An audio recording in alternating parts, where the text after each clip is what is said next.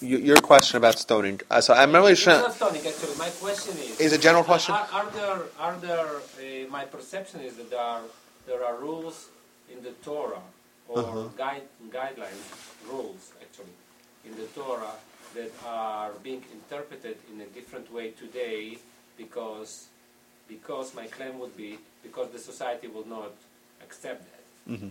And, I, And for example, you're would using- be, then are, do the rabbis find a way to bend the rules Mm-hmm. to, to flow with the society?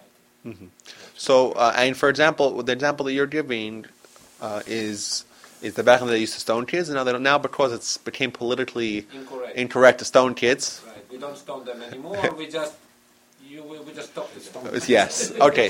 So, um, we, we buy them an, i- Stone an iPhone. yes. Um, Yeah. so, like this, um, I think that actually the opposite is true. And actually, the exact opposite. First of all, with regards to stoning kids, you're talking from the uh, about the part, portion of the Torah, the beginning of uh, Parshas Tisisa and Deuteronomy, uh, that talks about um, that you'll have a child, that the child be a wayward and rebellious child, Yeah. ben soreh umoreh, doesn't listen to his parents, he eats a certain amount of meat and he drinks a certain amount of wine, and they stone him. Right? First they lash him, they give him stone, they stone him. Right? So that's um, a very fascinating uh, part of the Torah, and it's the reason why it's doubly fascinating is because the Talmud, right?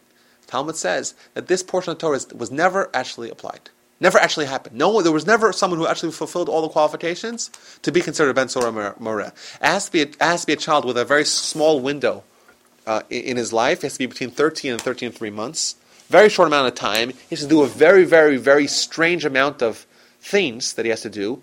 Um, he has to eat like a, a certain amount of, of partially cooked meat and a certain amount of wine. To eat them together in a weird place. It's a very, it's a, it's very, it's very, it's lots of qualifications. Very, very unlikely it happened. So much so that the Talmud says that it never happened and it never was going to happen. Lo haya velo asid lihyos. It never happened and never, uh, it never, it never was going to happen. It's, it's almost impossible to even do it physically to eat that amount of meat, meat and the wine all together. So why? So why does the Torah tell us about it? Drosh vekabel schar. Learn it and get and get reward. So that's the that's the, the this in Sanhedrin seventy.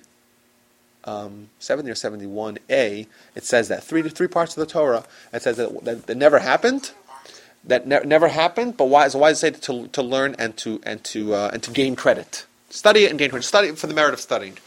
And there is a a, a, a big doctor doctor who lives in Houston by the name of Dr. Harvey Rosenstock. And he is a very famous or very, um, uh, a, a very uh, prominent psychiatrist. And he wrote an article about this, uh, you know, all the different rules of, of a Ben Soromor, of a wayward rebellious child, showing all the lessons, and the, you know, from a psychological perspective, of and, and there are lessons to be learned that in, in, not in the practical sense, right? So that so that's the example. In, in no, they never stoned children, not then and not today. That that that specific example that you brought is. Um, is, is something that which uh, which which was actually which which incidentally was never practiced, but your question was What huh? about the gathering of firewood on Shabbat? Yes, well, that's even in the Torah. The Torah, the guy gathered the firewood and Shabbat, and, they- and, and, they killed him. That was something that, that, that they did practice. Um, But that wouldn't be accepted today. well, that wouldn't be accepted today, but not if because today people don't understand the value of Shabbat. People don't recognize why it's so crucial, and and and uh, and um, and therefore, and well, when like we talked about last week, when the temple is going to be reinstituted, people don't understand why Shabbat is that important, and yes, the, the Jewish court of law will be reinstated. But I want what I want what I, what I, said originally beginning of my point was that um, the opposite because uh, two thousand years ago, um, the value of human life. Uh, was not what it is today. Today we value the idea all men are created equal. Um, every, every life is precious. You know, everyone. You know, uh, people have natural, uh, uh, God-given rights you know, to life, liberty, and pursuit of happiness. These are Jewish ideals that were practiced for years and years and years. Uh, specifically, the Jews were the ones who were different than everyone else, and they and today, we're, we today, modern society has finally come around to accepting the Jewish principles. Uh, and it- for example, the, Ro- the Romans had absolutely no value for Jewish life, and the Jews were a small group small small group in the Roman Empire, and the Jews were the ones who had such a crazy value for for human life, and, and the Romans are like, what do you mean? If a child is born with any sort of defect, of course you kill them. It's the moral, morally correct thing to do to kill them, of course. The child is the child's defective, right? For sure you kill them, and for sure it makes so much sense that if someone's a petty criminal, you know, they, they, they stole, you know, they stole, they stole some, anything. Of course you feed them to the lions. You want to have criminals in our midst? Right? That was the prevailing, in the most cultural of all societies, of civilizations, that was what they considered to be moral. Now, the rest of humanity has come around to, to seeing the way things we, we've seen it. As to um, us um, uh, or the Jewish people modifying the Torah uh, to, uh, to their needs, that's a very um, they'll be very warped. If someone, if the, the attitude that we have in in the in the, style, the Torah scholarly world is that you, your only goal is to find out what's true. Only thing you care about is what what what does it say? What's true?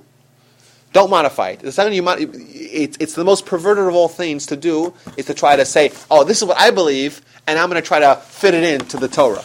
That, that, that's perversion. That's wrong. Is it possible that there were some rabbis over the years who were like that? Yes, it's possible, but we we know we, we haven't we haven't found any of the leading rabbis to be like that. Um, there were people that were exposed as being frauds, but not not halachic people. Uh, generally, was more um, you know we had the Shabtai Tzvis of the world and the people that were exposed to be frauds, uh, but generally. Uh, for sure, in the upper echelons of the people making the halachic decisions, they were people who cared about only one thing: what's true what does the Torah really want? How can we apply it to today to today's situation? So if you ask me, you ask me, and I'll and uh, what what is it? What's going to happen when the Jewish court of law is being reinstituted to someone who collects uh, wood on Shabbat? I believe that despite what we, I, I, think that people will recognize the value of Shabbat, but this will be punishable by capital crime. I absolutely believe it, and I don't think that uh, I think that, that you ask anyone uh, who accepts the Torah to be true, um, that, they'll, that, that, they'll, that, they'll, that they'll say, that they'll be honest enough to say that, yeah, that's what's going to happen. Um, so society today doesn't understand it. Uh, they will understand it sooner, sooner, sooner rather than later. They'll understand it and, and they'll value it as well. But, uh, but uh, you're saying that there is no bending of the Torah rules. No, I, I, said I said it's a very perverted thing. It's the, it's the, it's the most it's the most unethical of, of, of, of things to do because we're not trying to figure out, we're not trying to make up our own information. We're not, we're, we, we don't have a say. This is what we're claiming is that we have the will of God. That's what we're claiming to be. We have the Word of God, the written Word of God, and the will of God. If I, there could be nothing worse than me to try to impose my will and say, "Oh, this is what I want. I'm going to push my agenda." What do you mean? We're, we're dealing with the word, the word of the will of God, Creator of heaven and earth. That, that's what we're dealing with to me, to push my own agenda is the most perverted of all things. Is it possible there are people that do it? Yes, I believe there are people that do it. But what I what what what, what we haven't found any of the people in the in the halachic decision makers to be perverted.